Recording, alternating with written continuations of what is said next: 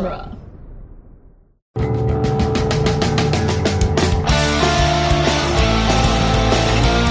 In the world of Hollywood, movies get greenlit and redlit. They get remade and rebooted. But we are the ideal. I'm Sam Gash, and you are listening to Ideal Remake. Thank you for listening to Ideal Remake. We take movies that either have been, will be, or should be remade and talk about what the ideal version of that remake would be. And this episode is a lifetime of experience capped in one small vial. Now to the final step. Introducing my guest! So, Chimera, is Mad Monster Party a movie that has been, will be, or should be remade? I feel like maybe it's been attempted to be remade as completely something different and other. So I'm going to say no, it hasn't been, but it should be because there's something there. There's a nugget there. Yeah, I I think that's true. I like there's definitely things like this that have happened. Like as soon as the episodes like so we're recording this on Saturday, you introduced me to this movie on Thursday. When we started sitting down to watch, I was like, "Oh, it's like that Scooby Doo episode." Yep. This movie's from 1967. It's been around and it's influenced enough things that I'm sure there are other things like this just out in the world that are remakes but not in name. Absolutely. But a remake in name would also be fun. Yes, and I want to keep it in name Yeah. for today's episode. But anyway, I watched this movie for the first time, and prior to you mentioning this movie, I had never heard of it. And it's a classic Rankin Bass in the line of like Rudolph the Red-Nosed Reindeer and Frosty Snowman. sure Frosty the Snowman. Wait, is Frosty the Snowman the animated one? In which case, it's not a Rankin and Bass, but it looks like it's a Rankin and Bass. I don't think so. I don't know. It's a it's a Rankin Bass stop motion animation, and genuinely, it, it looks pretty good. Yeah, it's it's actively wonderful to look at. Absolutely. Yeah, I commented while we were watching the movie that there were a lot of like little details that I really really enjoyed. absolutely. facial expressions. They like you could see some fishing lines sometimes. Like they did a little bubble floating out a window and then it popped, and it was very clever and lovely. It's it's very heartwarming in a way that all of those movies are because they feel like your childhood. But I also well, they feel like your childhood. they feel like my childhood because I grew up watching this uh, every Halloween. um, but you know, all of those movies sort of feel like childhood. Like when I see anything claymation, unless it's really creepy looking, like the opening of American Horror Story season four. um, I believe you. trust me, unless it's really creepy looking, it always just takes me back to a time where all I did was watch stuff like this and you know eat cookies for breakfast. But it's Cookie Crisp. Oh, oh gosh. Was that not what you were eating? No, I was you were just actively act- eating cook- actual cookies. actual cookies. Oh, I was sneaking cookies for Mm. breakfast. We've all been there. Yeah, Slash, continue to still be there. I try to be better now. I mean, try. the important thing is that we try. That's true. Yeah. I assume that you don't remember the first time you saw this movie because you were so young. Okay, actually, I kind of do. There's this other uh, sort of claymation in the same style. It might be a Rankin Bass. I'm not too sure. It's called The Sandman, and it's all of Hans Christian Andersen films or um, films stories turned into a live action slash claymation stop motion movie. And I don't think that's Rankin Bass because according to just my cursory googling, that's from like 1991. ah, interesting. Sure. Is there like a weird, scary Birdman? I mean, maybe. It's like this dude covered in feathers. I don't know. The Sandman is like the story of like the Little Mermaid's in there, and it's about a character jumping in to all of these stories as he keeps falling asleep and he should be doing other stuff. I'm 99% certain this is not from 1991. It's old. Fair enough. um, but with that, my mom showed me that, and then she showed me Mad Monster Party. I must have been six years old. Was it called The Daydreamer? You know what? It's actually called The Daydreamer. It is not called The Sandman. Now that you say Here it is.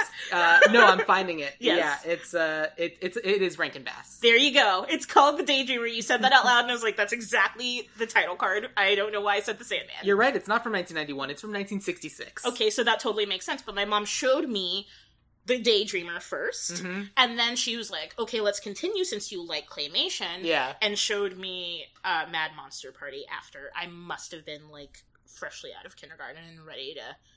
Just ready for spooky stuff. Ready for the spooky stuff. I was already watching Nightmare Before Christmas, so you know, this was a, a very easy jump for me. I feel like I didn't see Nightmare Before Christmas until like college. There's a lot of movies that I didn't see until college, and uh, fiance Cam is the one who like coined the movie nights and movie Sam hasn't seen. Yes, So my fiance, Cam. your Cam. fiance Cam, not Sam's fiance, Cam. not my non-existent fiance, whose name would weirdly be Cam and Sam would be a weird couple, but I could see that happening. Yeah. That's got to exist somewhere. I'm sure it does. Technically, Cam and I are Cam and Cam. Yeah, but that's adorable. Yeah. Anyway, long story long, Sam has not seen a lot of movies. right, but so but you've seen this movie so many times, So many times. I think even to the point where you were singing the songs Yeah, while we were singing the watching the, movie, even the bad ones. even the bad ones. I have no shame. I, I loved it. I think, you know, like I said, I was set up for success with this via or via, depending on how you're feeling today. Um, the Nightmare Before Christmas. I was ready for stop motion. I was ready for claymation. I was ready for musicals. Thank you, you know, Touchstone. That wasn't Disney for a long, a long time. Yeah. then just like everything else, it was Oh, because yeah. you sent me the you suggested I watch the trailer for this, and I did, and it was the trailer was basically it's got Frankenstein, the Invisible Man, Wolfman, Doctor Jekyll, Mister Hyde, and Phyllis Diller. because Phyllis Diller is a whole other monster. Well, not only that, I I don't imagine you looked at like IMDb or whatever for this movie, right? No. Okay. So this entire movie has a cast of five. Oh, Four of them do one thing. One of them does everybody else. Because we talked about when we were watching the movie of this. This is just an impression of Jimmy Stewart. Yeah. This is just an impression of Johnny Carson. Yes. Yeah, because it's the same guy doing impressions of all these different people. That's hilarious. So Boris Karloff was Baron Boris von Frankenstein, the like Doctor Frankenstein. Mhm. Gale Garnett, who apparently is also in My Big Fat Greek Wedding, was the voice of Francesca. Phyllis Diller is just Phil, the monster's mate. She's Yes. like the bride of Frankenstein, sort of, and just doing. And she's just Phyllis Dillering all over the place. And then the title song singer is a woman named Ethel Ennis. Literally every other voice in Ethel? this movie. What I said, Ethel? You did. Ethel Ennis. Thank you. Interestingly, it might be Ethel Ennis. it might be Ethel Ennis. Uh, I hope it's not. I don't think it's Ethel Ennis though. No, l- likelihood likelihood is low. Yeah. Uh, who in 2000 was in th- something called Boltneck. I wonder what that's about. It's about a Frankenstein, probably. I feel like it must be. But, lit- but then the next guy is a guy named Allen Swift, hmm who just did everything. I wonder if there's any relation to T, as in T Swift. It's possible. You got. We would have to admire the vocal control on both. I mean- there's a real Swift excellence when it comes to vocal control. Yeah. I, I hated that. I hated that with my whole body. Um, let's just move on and, and, and It's- it was just something I found interesting. So, because I normally go to IMDb for the purposes of like pulling up the cast list to remember to cast everybody, Mhm. and it was just like I had to look at just this one guy, and like I almost forgot to recast the Wolfman because it, he, like Wolfman didn't speak. It was just Right. I didn't do that, but like like I actually cast a person. But Well, like, you know just who I didn't cast be- for the same exact reason? The sea creature or the creature. I forgot that uh, creature was in the movie. Yeah, yeah, no, because creature shows up kind of late, doesn't speak. Yeah. So I, mean, I, I also didn't ca- recast it. I don't think you're supposed to recast. I don't it. think you're supposed to recast. I it. agree.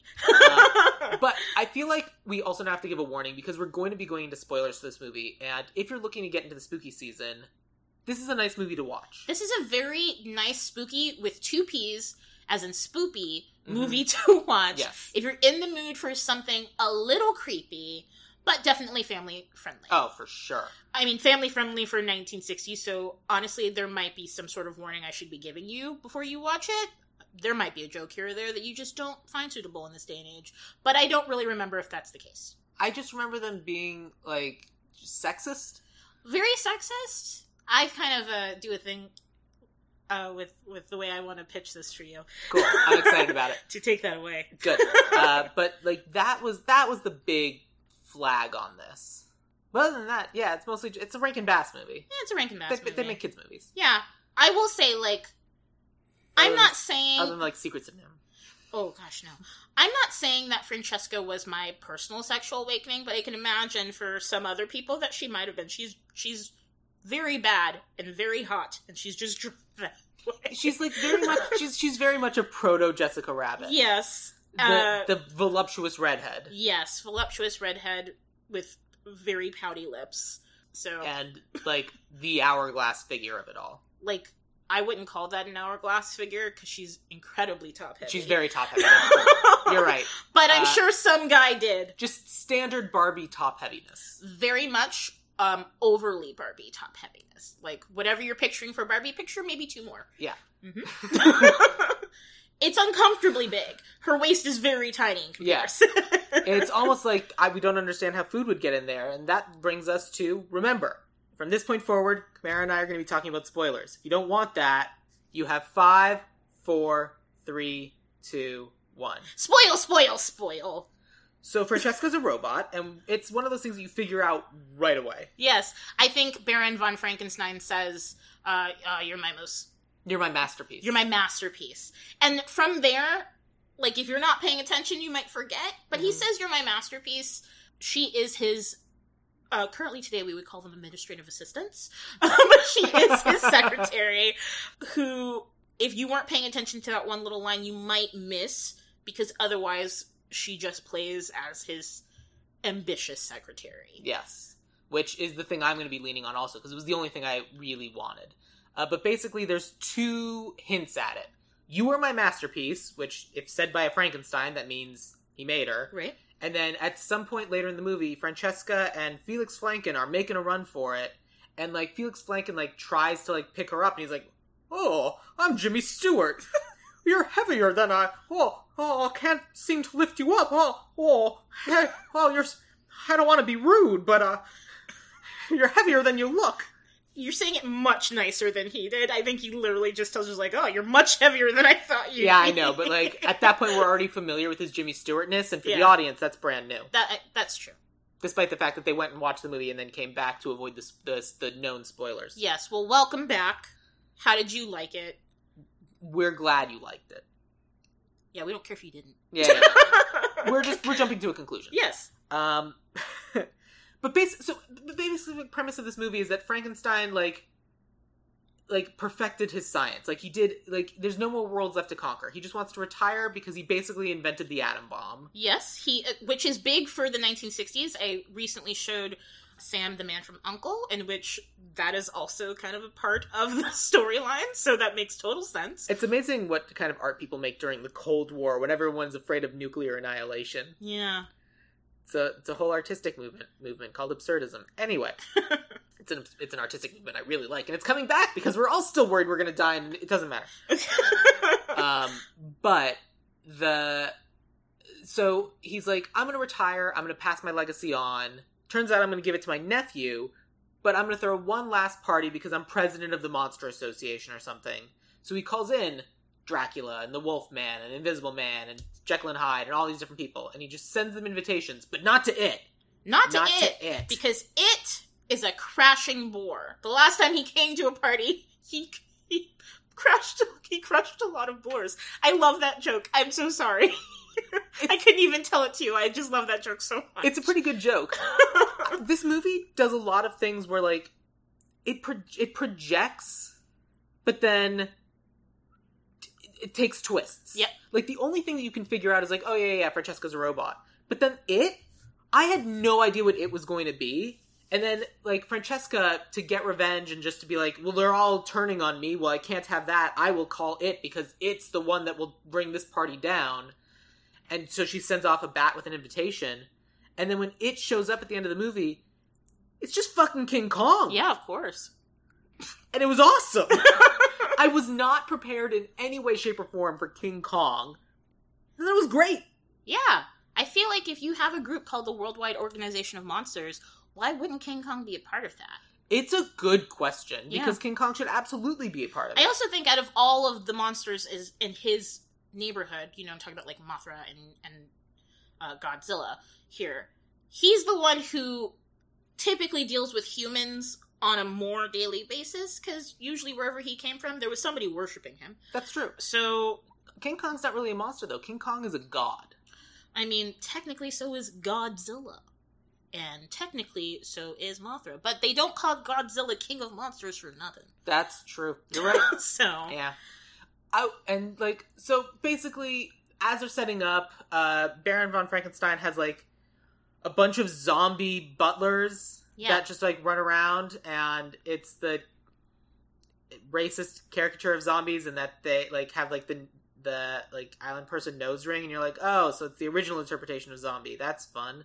But then there's one called Yetch who's just the yes, master. I'm going to. The plane is coming. Like that kind of voice. Yeah. is the impression that he was doing. yeah, he's also uh, creepy. And, Mhm. and not creepy just in the sense that he's a zombie, but creepy is in the sense like, hide your kids, hide your wife. yeah. Like he he creeps on friend on Francesca.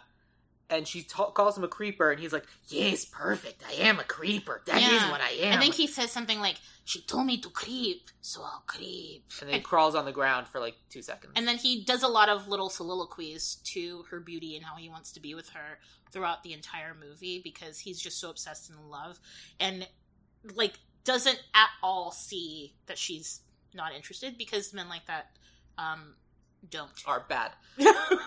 It just occurred to me that he's not on the island at the end of the movie. At they, like he's going to go grab Francesca, and then King Kong bats him away. Like he does the finger flick, and then he flies off, and he's like, "Oh, Francesca, your kiss sends me to space," oh, that's true. He's not on the island. which means sequel. Okay. Uh, but For me. um, but that that just occurred to me in this moment. But yeah, no, Yetch is awful. Yeah. And then there's also another character, like the chef in the kitchen, who has a song and a scene, and it's like you could take that entire scene and just like it was clearly added for time. Yep. And you could just remove it because it doesn't do anything. I did not recast Mafia Machiavelli? Mafia Machiavelli. Yes. Chef Mafia Machiavelli, who you'll never guess what kind of stereotypical accent was done for this gentleman. I mean, a mamma mia. A Mamma Mia. Oh my god, it was like the worst. I, I was surprised at some point he didn't say the term spicy meatball. Of course he didn't. I feel like that's too recent. Fair enough. Yeah, I will say that, you know, he's doing two different stereotypes, right? Because this is the Worldwide Organization of Monsters, so he's evil, hence his first name being Mafia, but he's also a head chef, hence his last name being Machiavelli. So, who was also evil. of course, but he has to sort of do. He's playing into the fact that he's Italian, but he's really playing into the fact that he's Italian via the east coast of America. um, and instead of just, you know, playing into, you know, being from the old world, if you will, he's very much like The Sopranos in all of them. yeah, and in and thirty years prior. Yes, so we understand where that came from, HBO. Thank Yep. you. Yeah. HBO ripping off Rankin Bass I mean- since forever. But basically what ends up happening is Francesca knows that Felix Flankin, this like nothing of a kid, is the person who's gonna be getting the like keys to the atom bomb kept in a beaker. hmm and uh, she kind of lets slip to Dracula, and they try to like take out Felix, and it doesn't work because of his allergies or whatever.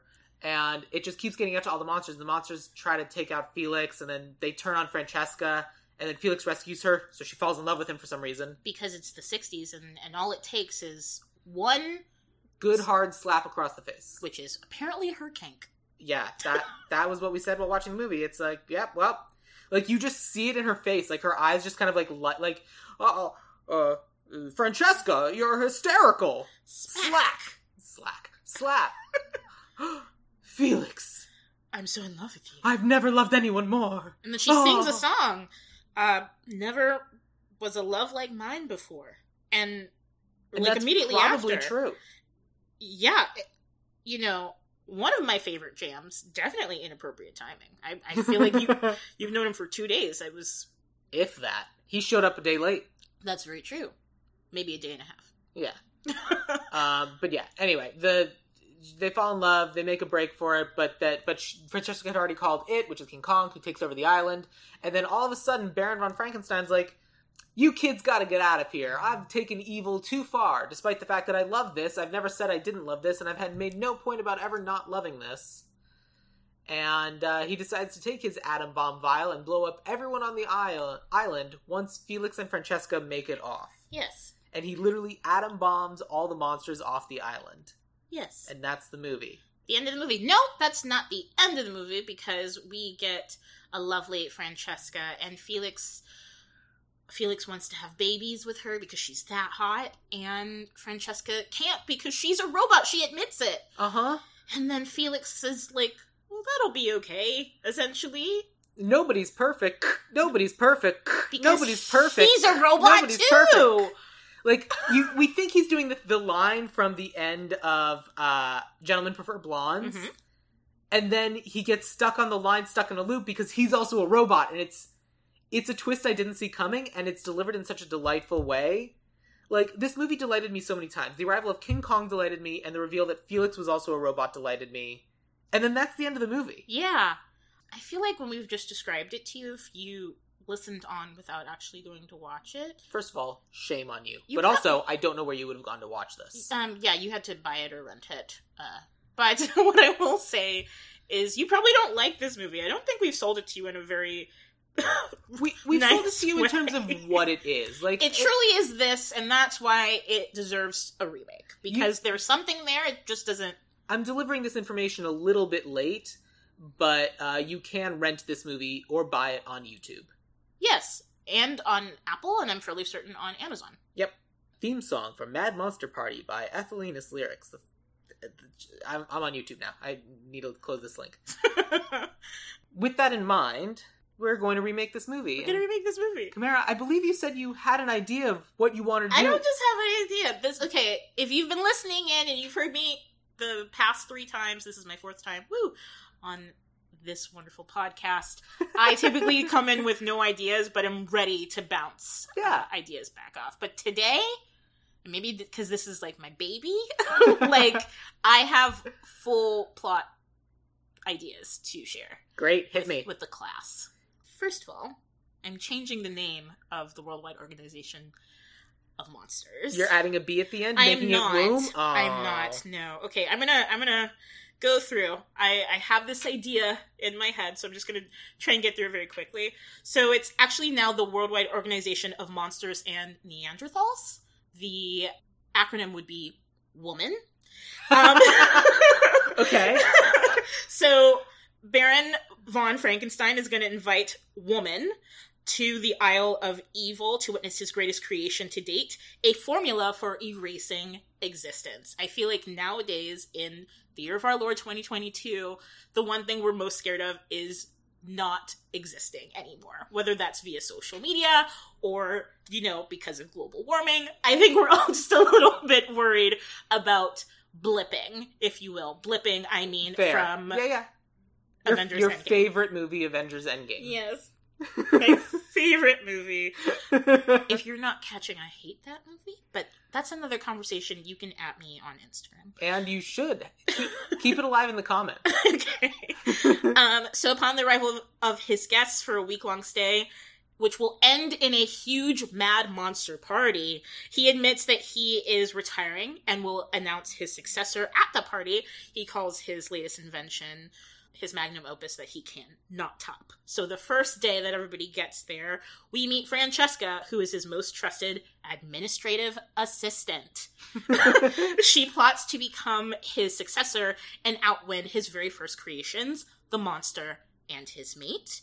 Um, Francesca Can we vows change her name from the monster's mate because that's terrible. absolutely, but currently I'm just doing it based off of what we've we've got. Fair enough. Let's- I'm just going to call her Phyllis Diller from now on. Okay, I don't like that because of the person I have cast, who I would say like is a Phyllis Diller, maybe, but like I mean, We'll see what happens when we get there. We'll see Go what on. hap- happens when we get there. yeah. Uh, Francesca vows to get her employer's secrets and split them with her partner, Dr. Jekyll slash Hyde. Oh, so she's not teaming up with Dracula. She is not. Ooh, she wants to work with the level headed Jekyll, but is attracted to the demented, wild nature of Hyde.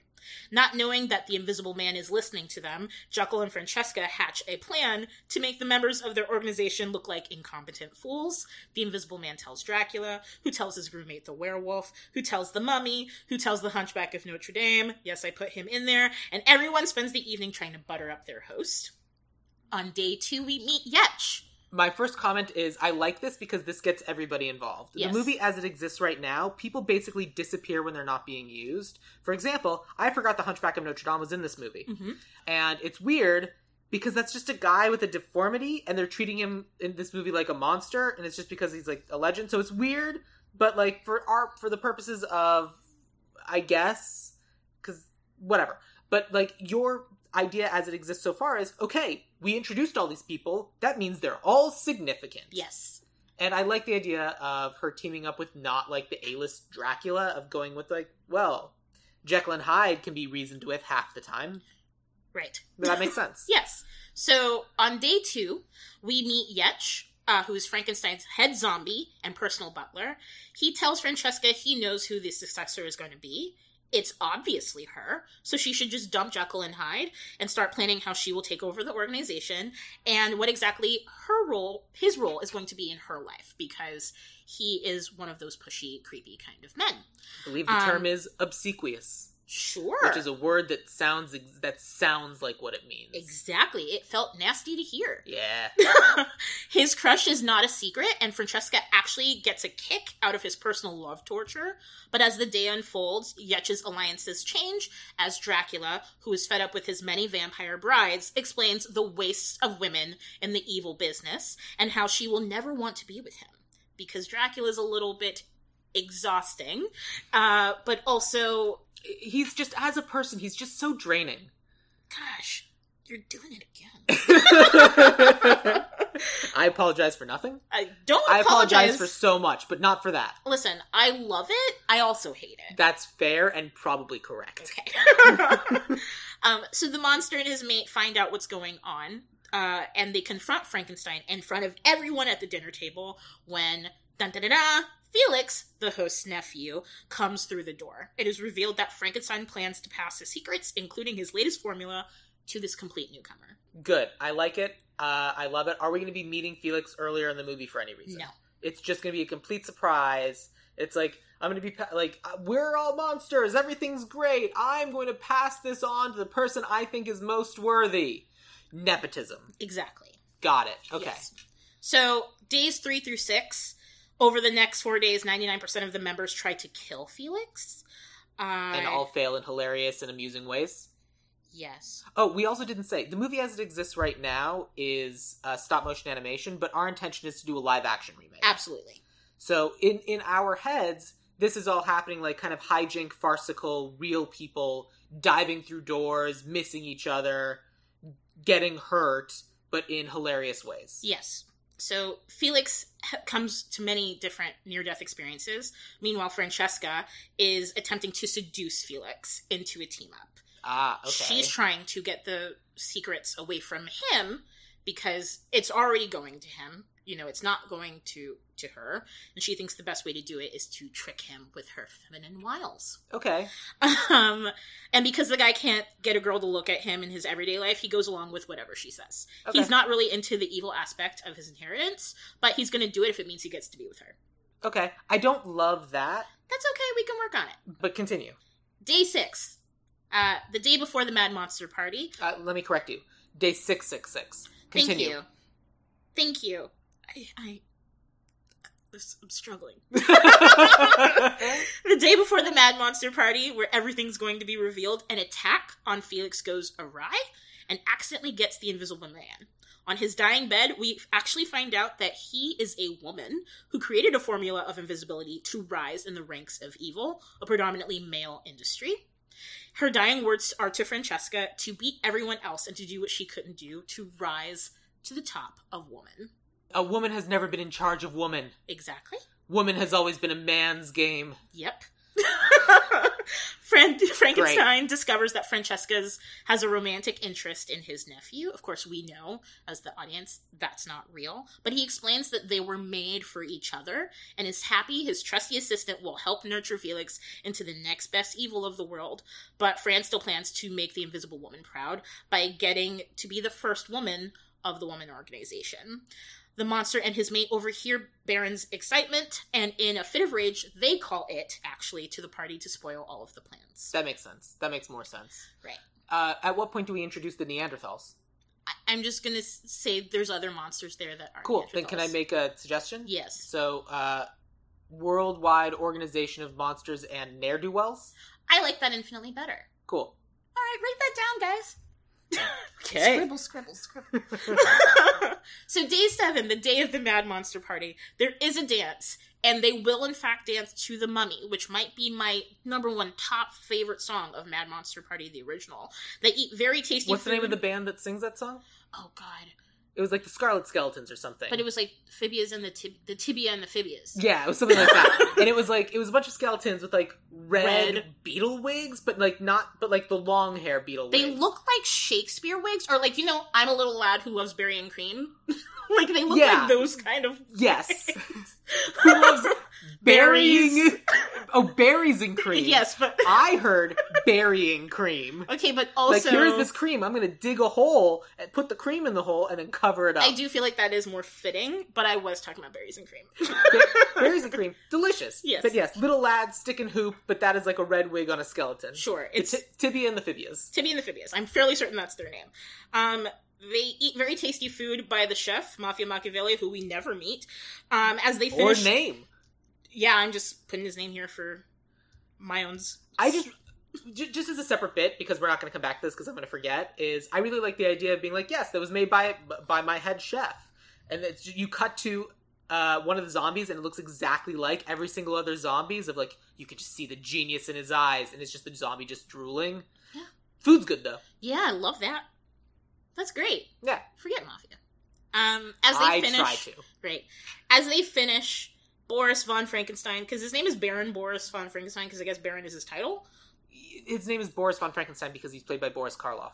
That makes a lot of sense. They always call like, "Hey Boris," but then they're also like, "Hey Baron," and it's yeah, it's confusing. But Baron Boris von Frankenstein yeah, it's because of Boris Karloff. taps his glass and takes everyone outside of the castle to show a demonstration of his new formula. Uh, think Endgame's the blip. I literally wrote that here. Okay, Yeah. So that's what it is. As the demonstration ends, it, King Kong, shows up, pissed that he wasn't invited to the party, and hellbent on destroying his nemesis, Frankenstein. He wants to con- take control of woman. The Baron is able to get if his there's um, one thing we know King Kong wants, it's woman. It is woman.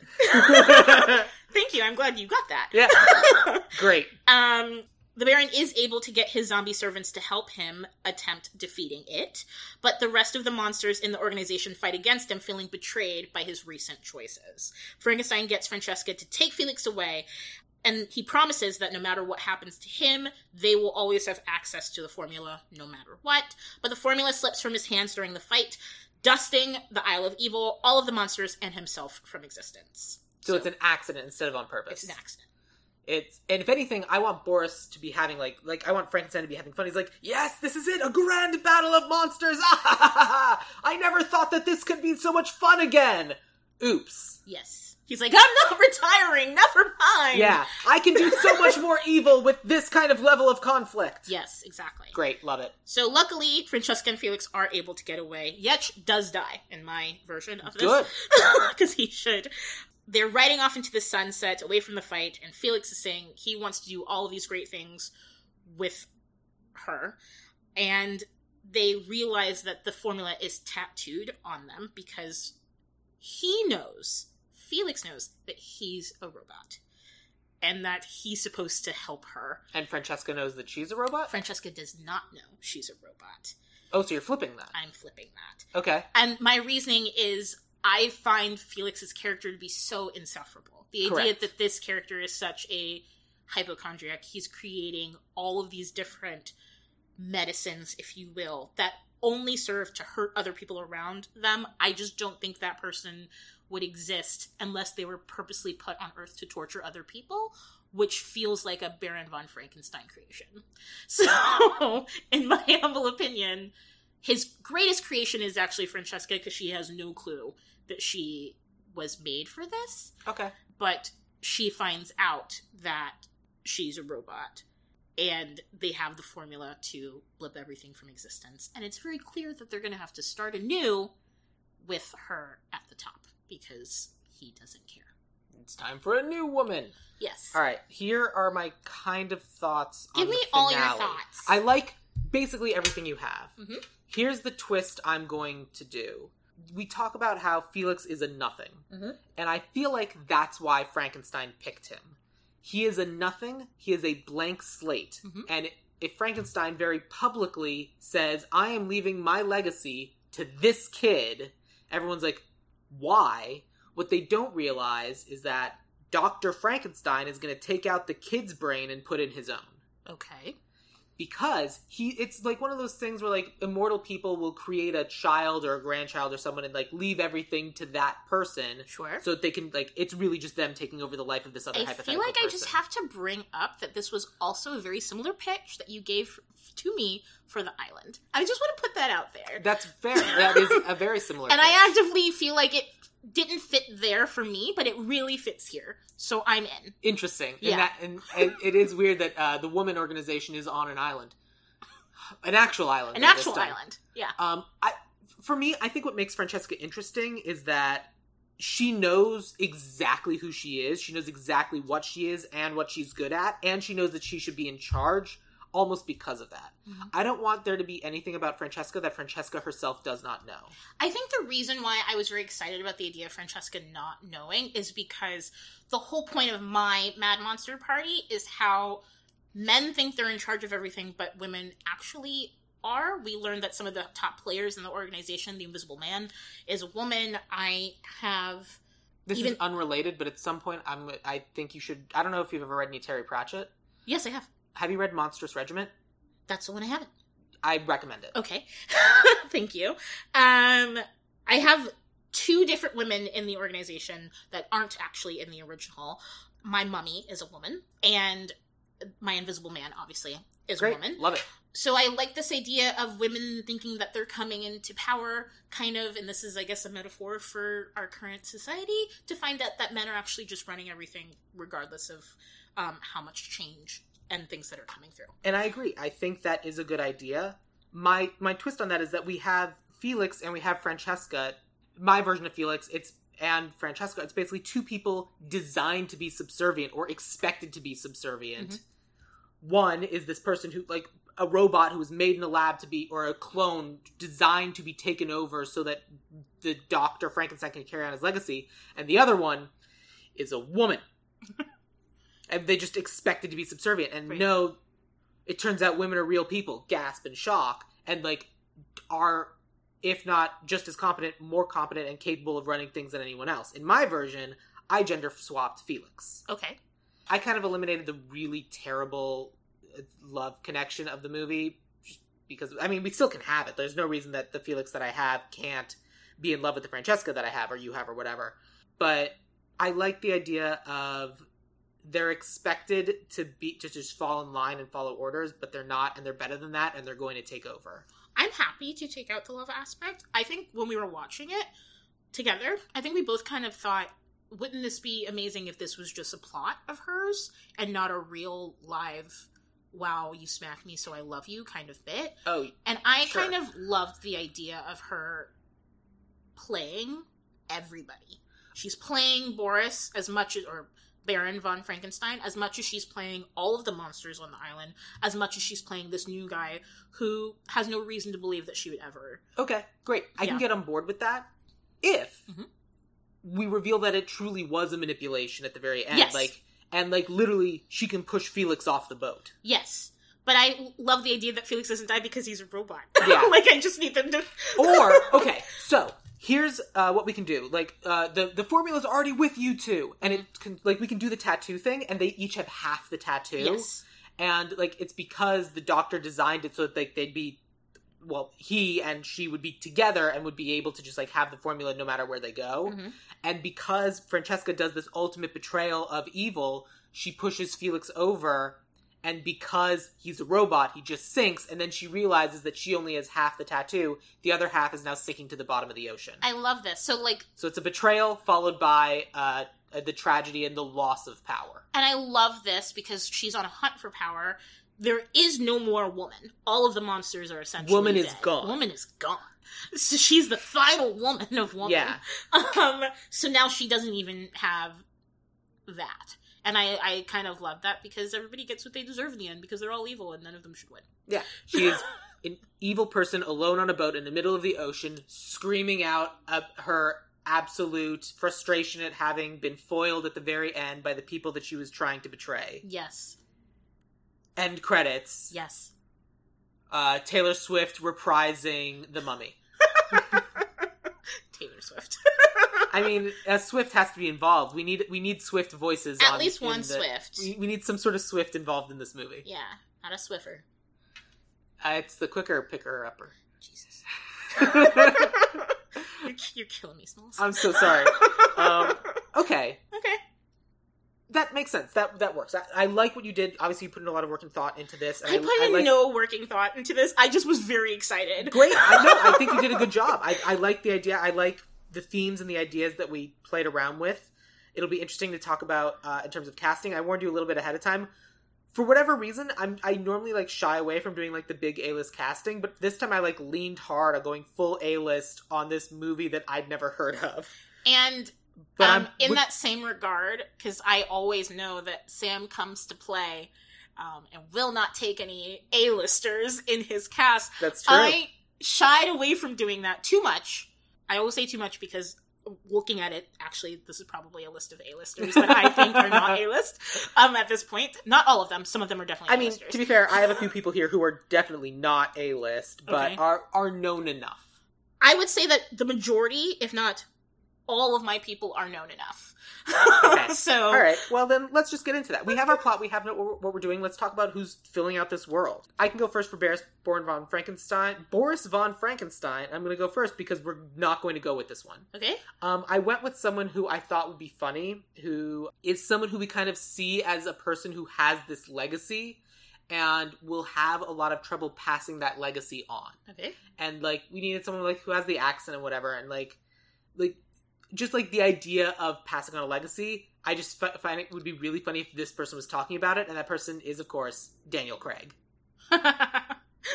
I see. I see how you got there. yeah because he's like he's been james bond for so long and you can clearly see that he just like wants to be all these other ca- fun little character roles like that's what he got to do in knives out Right. and and like that's what he gets to do in all the things he does does now it's just like i just want to be like goofy daniel craig guy Okay. and like i think that'd be a fun for dr frankenstein I think it would be fun as plus well. he's talking about legacy and then it's secretly just him again I mean, in that same way, like you could choose somebody like Jeremy Renner. yeah, but I don't think Jeremy Renner is actually fun to be around, and I, I think Daniel that. Craig is. definitely. Yeah. Uh, so that was my thought for Baron Boris von Frankenstein. Yeah. Who was your Dr. Frank? My BBVF, if you will, Well done. thank you, um, is none other than Brendan Fraser. Oh, done. Immediately done. my my only thought process behind it was a person of legacy, who is Brendan Fraser, obviously, deciding he wants to do something else, anything else, Yeah, and and like yeah, we want that for him. we do. We we just want Brendan Fraser to be happy. Yes. So I, I wanted a character who you couldn't help but kind of love, even though he's the product of so much evil in the world. That's a that's good casting, and I think that's compelling and interesting, and I support that. Brendan Fraser, it is. Cool. Uh, so let's talk about Francesca. Okay. Who did you have? Okay, don't hate me. I just saw Don't Worry Darling. So I'm a little obsessed with Florence Pugh right now. Okay, So I chose Florence Pugh that makes as sense. my I can see you Francesca. doing that. Yeah, I, I was just like, man, she's she's a hot girl right now. Yeah, She's kind of up and coming in that not everybody's on the train that I'm on. Um, but you're all going to be there if you if you're not. Who so- doesn't like Florence Pugh? I mean, some people other than Olivia Wilde. I mean, some people just aren't there yet. Okay, They're wrong. I mean- she's great. they'll get there. They'll she's find something. just so damn charismatic and charming. Yes, but I also think she can play like conniving villain. Yeah, and like between Don't Worry, Darling and what's the one where they're she's covered in flowers? Midsommar. Midsommar. Like she she's she plays a good victim, but like make her evil, make her in control. Have you seen Lady Macbeth? I'm fairly certain it's called Lady Macbeth. I believe you. I mean, we'll see. No. Um, it's just like a sort of story of this wife deciding that she wants to have her cake and eat it too, and do everything that she wants to do. You mean Macbeth? Um, yeah, sure. The very well known play? yep, it's not Macbeth though. It's just called Lady Macbeth. Well, if you It's call it Lady, Mac- Lady if you Macbeth. call it Lady Macbeth, then we know what it's going to be about. It's it's fascinating, and I would say she is the villain of that story, even though it's all about her, and just like sort of watching her descend into the madness so that she can get whatever she wants. I was very impressed by it. I actually think it's my first Florence Pugh movie that Oh, I ever saw her. in. Okay, so you didn't see Little Women? Little Women came after this. Fair enough. Okay, I Yeah. just I, I didn't realize how far back this came out. Okay, Yeah. got it. So when I saw that, I was like, "Oh, this girl! I want to see her be more villains." And then she didn't until we have her as Yelena. And um, That's not even Marvel really a villain. I know she's just That's it. That's an anti-hero, and Yeah. those are different. very different. Um, okay, so I went with the redhead Okay. thing. So I cast a redhead who both who we've seen be very very smiley and we've seen be very very dour, Mhm. and we've seen be in horror movies. Okay, Um, she's been in Evil Dead. She's been in Zoe's Experience. I Extraordinary. love her. Oh my god! she was in Suburgatory. It's Jane Levy yeah, I love her. because she can do the Aubrey Plaza thing, but then she can also do the Ellie Kemper thing. Okay, And I just like seeing those two married. Of like, she turns on the Ellie Kemper, but then is Aubrey Plaza behind closed doors. right. And I think that's a fun character for Francesca. Okay, okay, let's go with, with let's go with Jane Levy for now okay. because our next character is Felix Flankin, and I don't know what's going to happen for this one Okay. because uh, I cast a woman, and I believe you cast a guy. I did cast a guy. Okay, I will go first. Yes. Um, I wanted to have the the Jimmy Stewart energy of all, oh, oh, but in someone that's not insufferable. Mhm. Uh, and so I wanted went with someone who's literally known for being insecure. It's a Ray. I'm. You're you're murdering me. I'm aware of that. like I'm a dead person right now doing a podcast, dead woman walking for your October episode. yeah, well, it's on theme. Who'd you have for Felix? I feel that I wanted somebody who was kind of like a lovable goofball in an incredibly endearing way, but Sure. also who could borderline it and become an annoying presence because I created this character to be a deliverer of evil in a way that you wouldn't expect it to be. Great. Uh, so I chose Justice Smith. Okay. Yes, of many different things, but off the top of my head, Detective Pikachu fame. I mean, you are speaking my language. I, I know I am. Look, there's a cat. There's a casting in here I did specifically for you, and it sounds like you did this casting specifically for me. I did. So we got to go with him. Okay. um, I just think that like he's very endearing, but I could also see him being like, yeah, but I also have this plan, uh, and you're not going to expect it. Yeah. So We we haven't seen him in enough things to know what to expect from him, but we've seen him in enough things to have expectations of like this is he's going to do this. yes, And then when he doesn't do that, it's more interesting. exactly. And I think Justice Smith is a good choice for that. yes. Cool. All the next right. person I have is Yetch. All right, let's do Yetch. Uh, I you went first, so I'll go first. yes. All right, my Yetch. I'm trying to think of the best way for me to describe this person, but I just this is a very attractive person.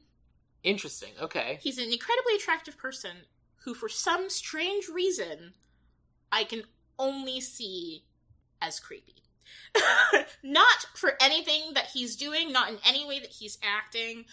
I think it's kind of like He's slightly he's attract he's slightly too attractive, but it, like in a way that doesn't make sense. It's just just a like w- weirdly close. He's a human that's getting close to the uncanny valley. sure. I think like what it is as well is I've seen him in a lot of still shots off to the side in the background, and it looks like he is creeping on a situation. Okay, fair enough. So, regardless of whether or not that's the actual case and what he's been in, it's not the person; it's the vibe. it's the vibe. So, my choice is Austin Abrams. I don't know who that is. He is in Do Revenge, that just came out on Netflix. He is in Euphoria. He's in this wonderful holiday TV show that was canceled, which name escapes me. Uh, where they he finds a book in a library and starts to write back to the girl, and they kind of do a weird dating situation. I loved it, but I can't tell you what the name is, and I'm sorry. It's a movie or a TV show. It's a TV show on Netflix. It's two names. Dash and Lily. Dash and Lily. He is Dash of Dash and Lily. Thank you very much. He sure is. Um, There's a TV series that had eight episodes. Yep. Uh, I loved it, but apparently Netflix didn't. What else is new? Yeah, Netflix isn't good about figuring stuff out. Directed by Fred Savage. Sure. Sure, why not? Okay, interesting. Yes. I th- this works for me. I like the, like I get the vibe that you're going for, and I think that he is good casting. Like again, I don't know anything about him. He might be a genuinely lovely, I lovely bet man. you he is. But if we're going purely based on typecasting, yeah, exactly what you're yeah, saying. and I would also say that in every role that he's that I've seen him in, at least, he is not this role. He is not creepy. He's Mm-hmm. kind of just like lovable guy in the background who you didn't notice until like the final hour, and like, why not? Let's be with him. Or, Yeah, you know, guy who's trying too hard. I don't know. so right, sure. Who'd Yeah, you yeah. have? I didn't do that at all. Okay. I went with because he is this guy who's just playing this character. Mhm. I went with someone who like kind of has an iconic voice because what I did for a lot of this is like, dis- despite the fact that we were doing this live action, in my head, all of these people could also voice the character Okay. Um, and in this particular case, I cast the the nerd that everyone loves to see in weird things and do weird shit, Okay. and so that's why I went with him because like like you put him in the chair as MODOK and like he's good and silly, and you make him the like lovable, just over enthusiastic guy in Agents of Shield, and that's wonderful. And he's great. You make him the evil guy in MST3K. Patton Oswalt is just genuinely lovely, and as long as you don't give him the weird creepiness that Yetch originally had, I'm fully on board. Right. But if we're keeping the weird creepiness, which from your plot we are, I mean, we don't have to do to my a plot. way, we're we're past that. We've moved on. We're All doing right. your plot. Thank you. I would rather go with Austin Abrams Okay. because I think that's better casting for what we need. Yes. I feel you if we were just going for the zaniness of what Mad Monster Party is. Yeah, uh, yeah. Patton Oswalt is what it is, but it's not what we're doing with it. Right. Good. Now it's my turn It to go first, and this is one of the ones that I'm unfortunately going to fight a little bit for Okay. Because this is Dracula. Okay. Uh, and the thing about Dracula is that Dracula's Transylvanian, Mhm. very particular, very specific part of the world, and so for whatever reason, for this one in particular, I was like, I got to cast someone from kind of this part of the world. Okay. And he's not Transylvanian. The guy I cast, he's Romanian, Okay. but like. He tries to be like, yeah, no, I'm Romanian. Here I am in a major blockbuster movie speaking Romanian, and it's just a language that I speak because I grew up doing this Uh huh. and he's just a cool guy and does weird shit sometimes where he's like in a, a TV show where he's talking to his dick. I want Sebastian Stan. You know, good old Winter Soldier, Pam and Tommy himself. I kind of love this because um, when I was trying to come up with this, I asked the fiance Cam, um, you know, I said, "Hey, I want a hot guy Mm-hmm.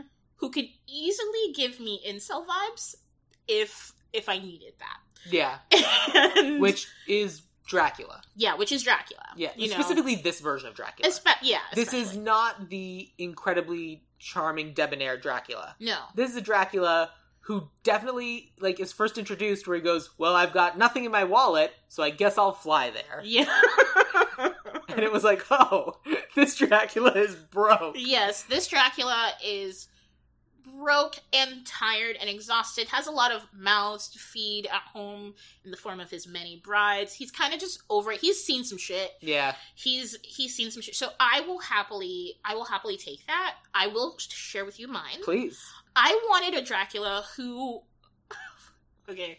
I feel like when I came up with this idea for Dracula, I was remembering something I've recently watched as well. Not Don't Worry Darling. Um but I was sort of living in in the spirit of the Umbrella Academy.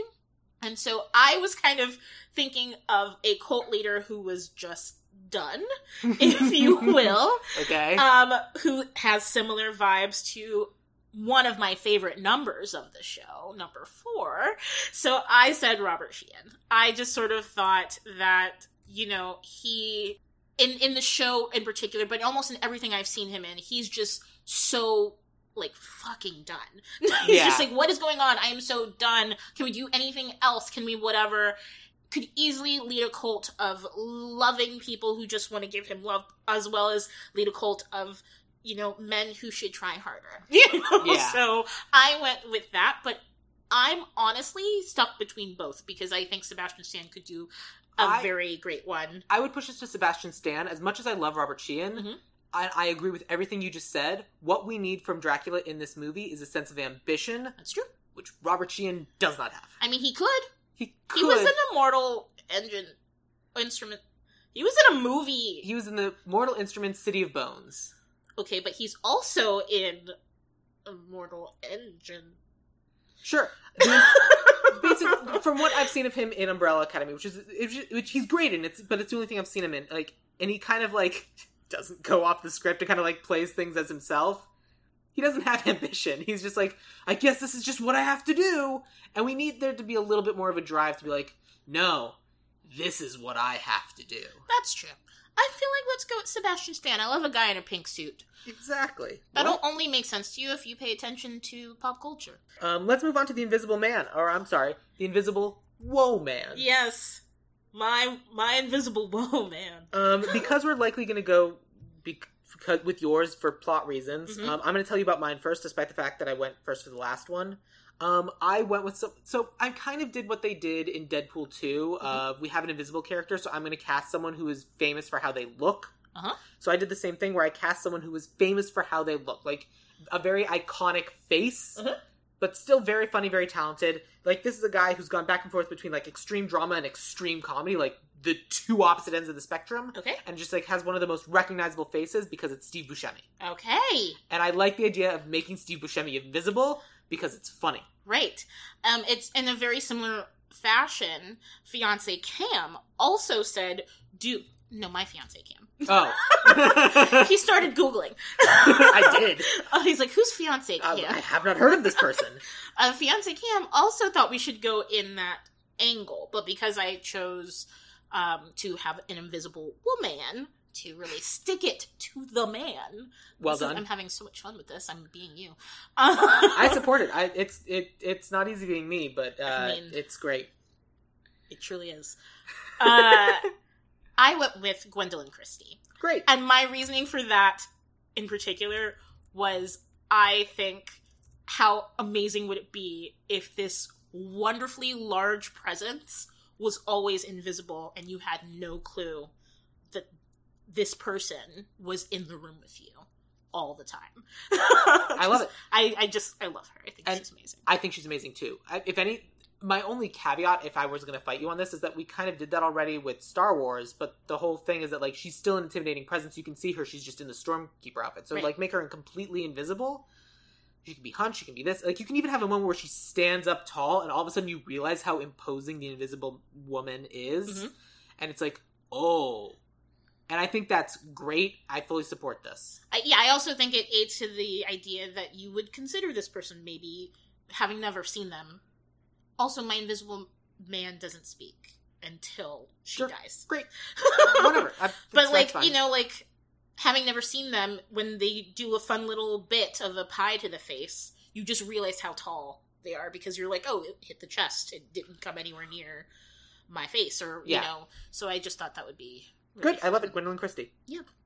Uh, the next one we have is the monster, as in Frankenstein's monster. Can we actually jump to Jekyll and Hyde because Jekyll and. Hyde is a main character in my story? Oh yes, I'm so sorry. Of, of course, absolutely. that's okay. Please. Thank you. Okay, so this person is now well known to me. I don't know if if that's happening to everybody else, but I recently watched uh, The Sandman, not The Daydreamer, but, but The Sandman on Netflix, and I fell madly in love with Mason Alexander Park, who plays Desire in The Sandman. I love the idea of a non-binary person playing the duality of Jekyll and Hyde, and that's why if you notice when I was giving you my synopsis for the plot, I didn't say Mr. or Mrs. Hyde. I You just said said, Dr. Jekyll and Jekyll and Hyde.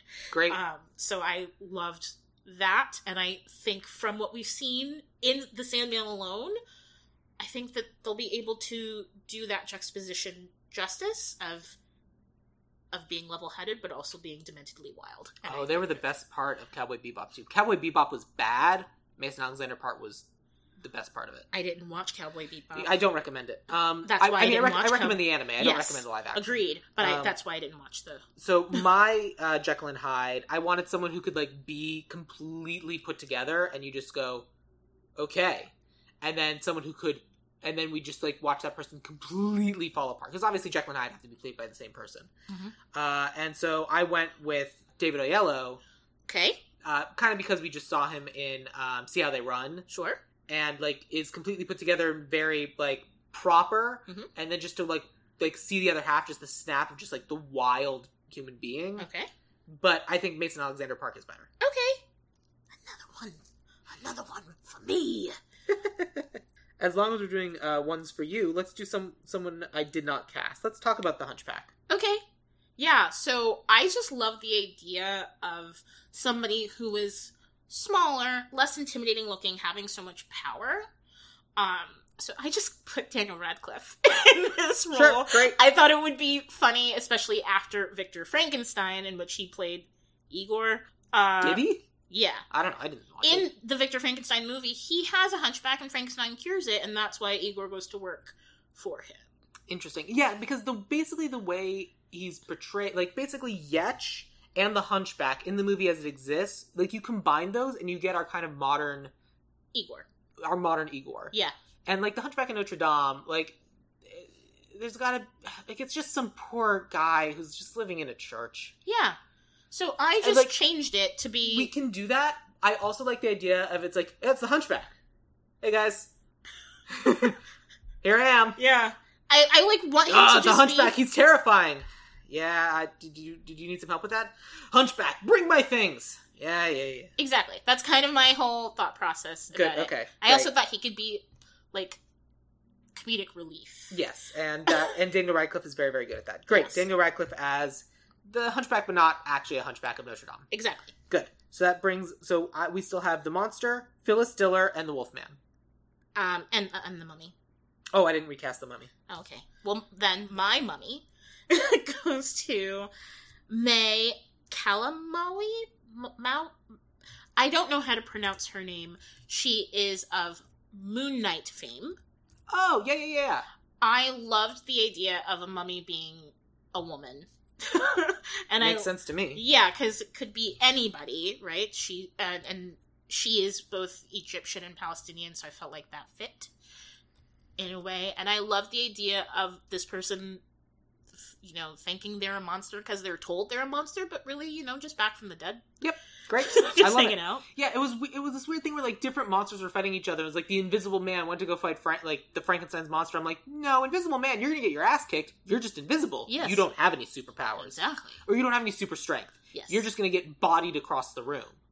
and no one's gonna see it. Yeah, it's it's, it's real disappointing. Like, and that I agree. So I think May uh, Calamawy is excellent choice. Fully support. I think that's excellent. That brings us to the monster. Okay. I guess I'll go first. Yes. Interestingly, I also reached out to fiance Cam for this one. Did fiance Cam tell you I did this? Fiance Cam did tell me that you did this. Oh, okay. But I don't know what he told you. So because it's Frankenstein's monster, like this huge imposing figure who's known for like incredible feats of strength, I was like, well, seems like a good time to ask Cam to suggest a wrestler. My fiance, Cam, is obsessed with wrestling. So if there was any person to ask, it would be him or one of his many wrestling obsessive friends. Correct.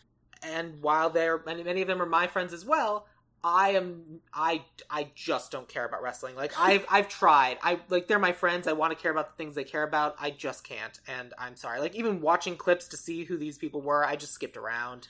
I feel that. I couldn't do it. I feel that. Um, but this is a professional wrestler who's literally called the Monster, and he's six foot eight. okay. His name is Braun Strowman. Oh, I know who that is. I mean, like you see him, and he's just he's just huge, and he's got this massive beard. okay. And also, the idea of a Frankenstein's monster with a beard made me laugh. Because I don't know if you know this, like all of the Universal monsters are just like uh, open source. You can use whatever you want, Mhm. except Frankenstein, because Frankenstein's not described in the book. So the, our concept of Frankenstein is was based on the Universal monster movie. So Universal owns that image. Right. So if you ha- are going to have a Frankenstein's monster, I, I you can do it as long as it's not green, doesn't have the neck bolts, doesn't have, like if it doesn't have all those things, then it's Mhm. fine. But if it has all those things, so you you have to do like a Frankenstein slightly to the left. Okay. Uh, but anyway, Braun Strowman, giant monster, doesn't need to talk that much, just needs to be big, Uh-huh. and he is. Okay. And so that's why I thought that'd be fun. That is fun. And I'm glad we both went to Fiance Cam for uh, advice on For something, casting. yes. Yeah, Yes. Yes, I did. I mean, I I get to. you get to. I just chose to. No, that's awesome.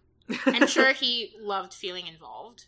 Not involved enough to like come and be on he the episode. continues to be invited and just doesn't show up. so, um, Anyway, who did you have for uh, Frankenstein's monster? so uh, opposite. I chose somebody who's exceedingly big, but I wanted somebody who acts and is funny, just because it's. I feel like our Mad Monster Party is a serious comedy. It is a serious comedy. yes. We named the evil organization Woman. Yes, we did. so I chose somebody who always plays sort of like a an oaf like character in in movies. So I chose somebody named Matty Cardarople. Cardarople. I am sorry. This is another name I'm I'm From. Stranger Things. um, yeah, but you may know him from a series of unfortunate events. Oh, I've seen this guy before. He's in a lot of stuff. He is tall and he is tall. and sort of uh he is a presence and you know he's he's got a lot of jokes and he kind of feels like he could be potentially high. I think he could do something with his facial features in a i don't speak because i'm a monster kind of way. That would be really great but i also wanted to go for a monster who was very clearly frankenstein's first creation. So Ah, i wanted a monster who's just like you didn't hit it with with this character that is a compelling argument, and I see where you're coming from. On IMDb Pro, the picture that is chosen to have is him standing there with a slice of pizza.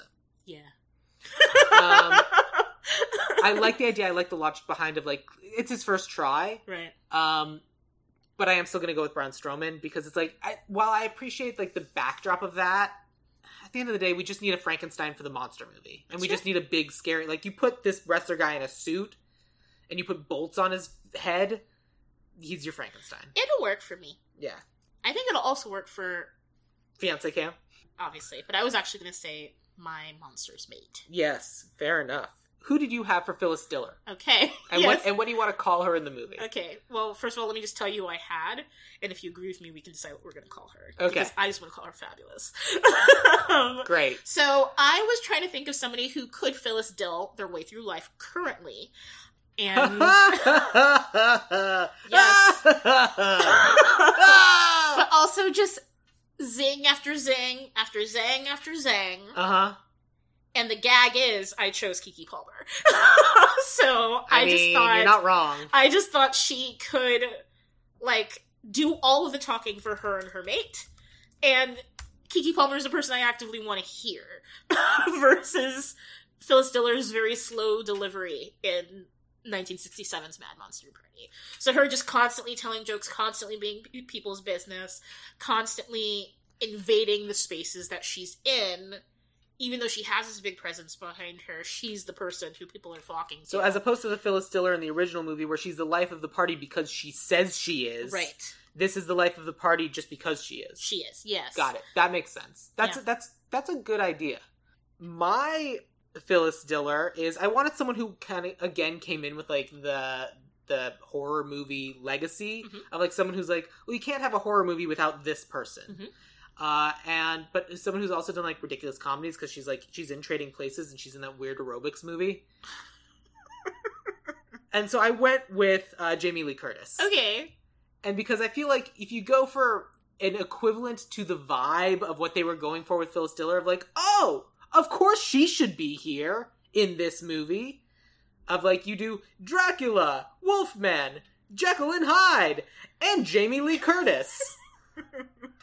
We'd be like, yeah, yeah, this is a horror movie. Jamie Lee Curtis should be there. That's fine. I'm still going for my Keke Palmer. I think you're right. I I just feel like I don't know. I just feel like there's a life and a presence about Keke Palmer. I follow her on Twitter. I agree. So you understand. I understand. You, you can hear it. And also, like, I just think she's delightful. I agree. And I also feel like there's a role for Jamie Lee Curtis in this movie. It's just n- a new role because I do feel like she could just be there. If we had ended up making Felix Flankin Issa Rae, Mhm. Jamie Lee Curtis actually would have been an excellent uh, Dr. Frankenstein. Oh, I think that would have been really fun. That would that is actually what I should have done, and now I can't go back. No, But especially because we've come too far because we Yeah. have neither my Felix Flankin nor my Frankenstein. but theoretically, like if we'd done that, like if it, had been Issa Rae, Jamie Lee Curtis putting her brain in Issa Rae's body would be very very funny to me. I, I um, very Jordan Peele as well. Yes. also yes.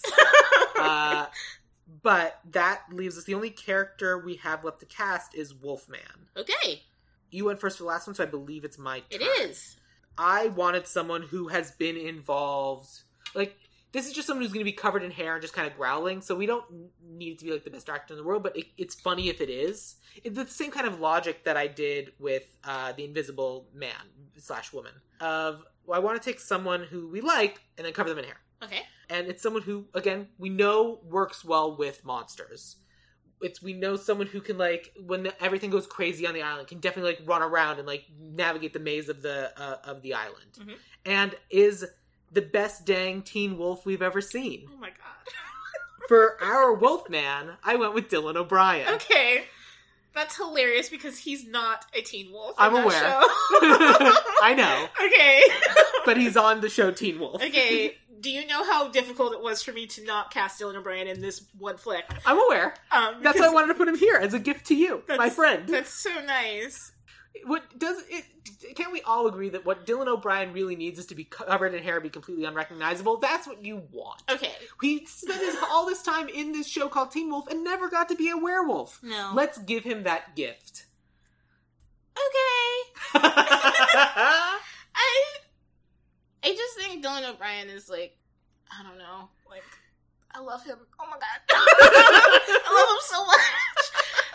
He's just like a national treasure that people have not opened their eyes to see oh, he's oh a man, national treasure. remake National Treasure and replace Nicolas Cage with Dylan O'Brien. okay, interesting. I'm interested, but also because you put Dylan O'Brien in something and I want to see it. I know that would be so weird. it would be weird, but I'm still interested. Yeah.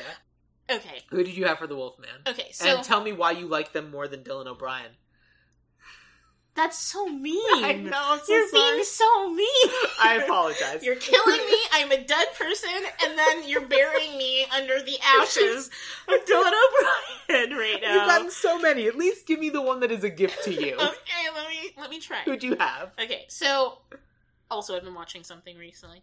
Good for you. In my mind's eye of the werewolf, I pictured a teen wolf. In that they normally look normal and have to change into their werewolf forms. Okay. So, if we were to go with my version, I would heavily choose Dylan O'Brien. Did you also cast Dylan? No, oh, okay. I didn't. But I would heavily choose him because he would get to do both. I want to. I want to see him be the werewolf and then watch him turn into an actual Got person. it. So your casting is Dylan O'Brien, where it's both Dylan O'Brien as both the human and the werewolf, and my version is Dylan O'Brien, and he's just the werewolf. Well, no. and that's what's fighting right now. I actually chose a different person. Fine. Um, well, I chose two people because I didn't know who I would want to choose, and I thought I'd let you choose if you liked either of them. Um, because All right, then give them to me quickly. Thank you, thank you. Okay, so my first is this uh, wonderful actor called Benjamin Norris, Okay. who is in Never Have I Ever. He plays Trent, and he just seems like a lovable doofus, and I love that idea for my puppy. Okay. So I was just like, he could be a really good wolf. Okay. Um, my second option was Aaron Taylor Johnson because he is huge, and I, I thought, Okay. Great. Those are both great options. We're going with Dylan O'Brien. okay. But the way that I picture it, No. I please no. I want him to We're- have speaking lines. We're making this. Mo- it's going to be funny if he's just growling okay. uh, and howling, and it's funny. Uh, sure. I suppose I'm conceding because it's Dylan O'Brien. Look, you, you, we're the ones making this movie. You're going to be on set with him. You can have conversations with him, but he won't be speaking in this movie. He'll only be growling. I'm not that insane. I like to watch people in their movies and appreciate that they've done a great job. And he's going to be great. Yeah. Sure. I guess my idea was sort of like all of these people could talk because they exist in 2022, and I don't know where a werewolf would live or thrive. if that said, like like silliness aside, I Mm-hmm. do think like for the nature of this movie, because there's just so many people and there's so much happening, I think we Doing do benefit creature. of like not even just having just one creature, of just one less voice That's true. Of just like werewolf can have opinions and do things and whatever. I mean, I know, and I know the Invisible Woman also isn't going to be speaking, but that's still so many, just constant, like all around doing things. And I feel like it's monsters. It's the worldwide organization of monsters and ne'er do wells, and this falls like uh, Wolfman is a monster, Invisible Woman is a ne'er do well. That's true. All And I right, think we can live with that. Uh, which brings us to writer and director. I had separate. I have a writing team and I have a director. Do you have a hyphenate or the same or two separate? I had A hyphenate would be a writer director. yeah, I had a I had a hyphenate, but now I'm not sure about them. So I'll just say mine first, Okay, and then you can sell me on your team great. and and director. So I said Jordan Peele. Okay, And my reasoning behind Jordan Peele was because obviously he has the comedic chops, but I also think he has the spooky chops yeah, to be able to blurb them into spoopies. I think that's reasonable, and I think that's. I think with everything we've discussed about Jordan Peele, just like not on the uh, on mic, but yes, I agree because he is he's Jordan Peele. He's extremely funny, Yeah. but he also has a love of horror and monsters and being spooky. Yeah. and I think that he'd be able to do this very, very well. I think Jordan Peele is a great choice. I also thought like because you're absolutely right, he has this love of the horror genre, but uh, specifically of monsters. I would say any person who like grows up loving horror probably has this deep connection to Frankenstein and blah blah blah. Whether they read it or saw it for the first time, I don't know. right. Um, so I just would love to see his take on these characters as a person who loves horror as much as he does. I agree, and I'm assuming in his long career, we're going to eventually get those takes. Not If- that, if not, lucky, that not, not that he shouldn't hear, but like Yes. I, I do think that like you will be rewarded, and I think that that will be something that happens. Sure. Now sell me on yours because I'm sure yours is better. So, um, uh, for mine, for my writers, I went for the comedy, and then on the director, I went for like lore and character stuff. Okay. because like there need to be jokes and they need to be funny and on the director we need a director who can like handle all the story and like really bring out the best of each of the characters Okay. so for my writers i did a writing team now this writing team has worked on how i met your mother they worked on crazy ex-girlfriend and recently they were the writing team behind Chip 'n Dale rescue rangers Okay. which did you watch Yes, I did. it's so fun but basically it's just like that one in particular it's it's all these crazy characters running around doing a bunch of different things all at once That's and true. that is what this movie is Mhm. and it's this blending of old and new and nostalgia with the extra added benefit of they worked on crazy ex-girlfriend so they can work in the songs and they worked on how i met your mother which means that they know how to start a show and what a burn. Yeah. I don't know that I don't think it was their fault, but like they and so like I I, I picked them because of Chip 'n Dale because it was so fun and because of what they managed to pull off and just how ridiculous and silly it is. Mhm. And you take all that silliness and then you filter it through the lens of my director. Okay. My director often writes the things he does, but in this case he didn't. And I cast him specifically because he directed Knives Out, which is a bunch of very distinct performances all tied together in the larger story. That was my second choice. Yeah, Rian Yeah. Johnson, I think is it, this is this is his jam. It's Yeah. lore which he loves, and it's interesting characters which he loves. Okay. I feel you.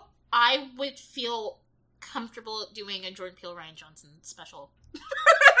A co-directing, No, I'm saying Jordan Peele would write and Rian Johnson would direct it. great. Let's do that. Yeah.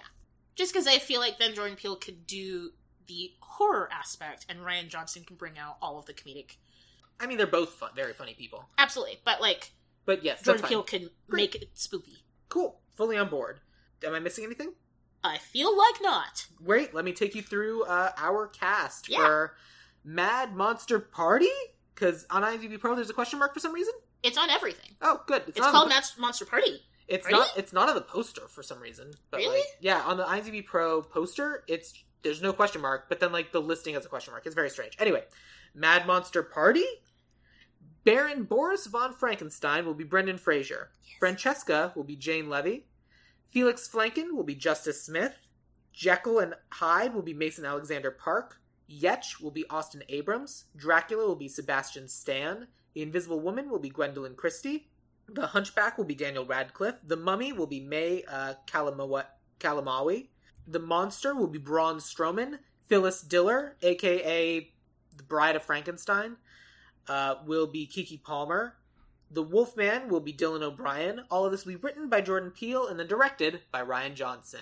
And that is Mad Monster Party? It is a Mad Monster Party. Yeah. Cool. We did it. We did it! Thank you, Kamara, for introducing me to this movie. Thank you so much for uh, watching it with me and then remaking it with me. This has been lovely. Honestly, I always have the best time on your show. Yay. It's a great show. I don't know if you guys have been listening, uh, but it's pretty good. And I love being here to help and to show you movies you haven't seen. And sometimes they're good and sometimes they're not. And this was one of those that's right in between. Yeah. So I, I had a lovely time. Like, th- I've certainly watched things with you or for for you where it's been like, this is not good. Catwoman. Correct.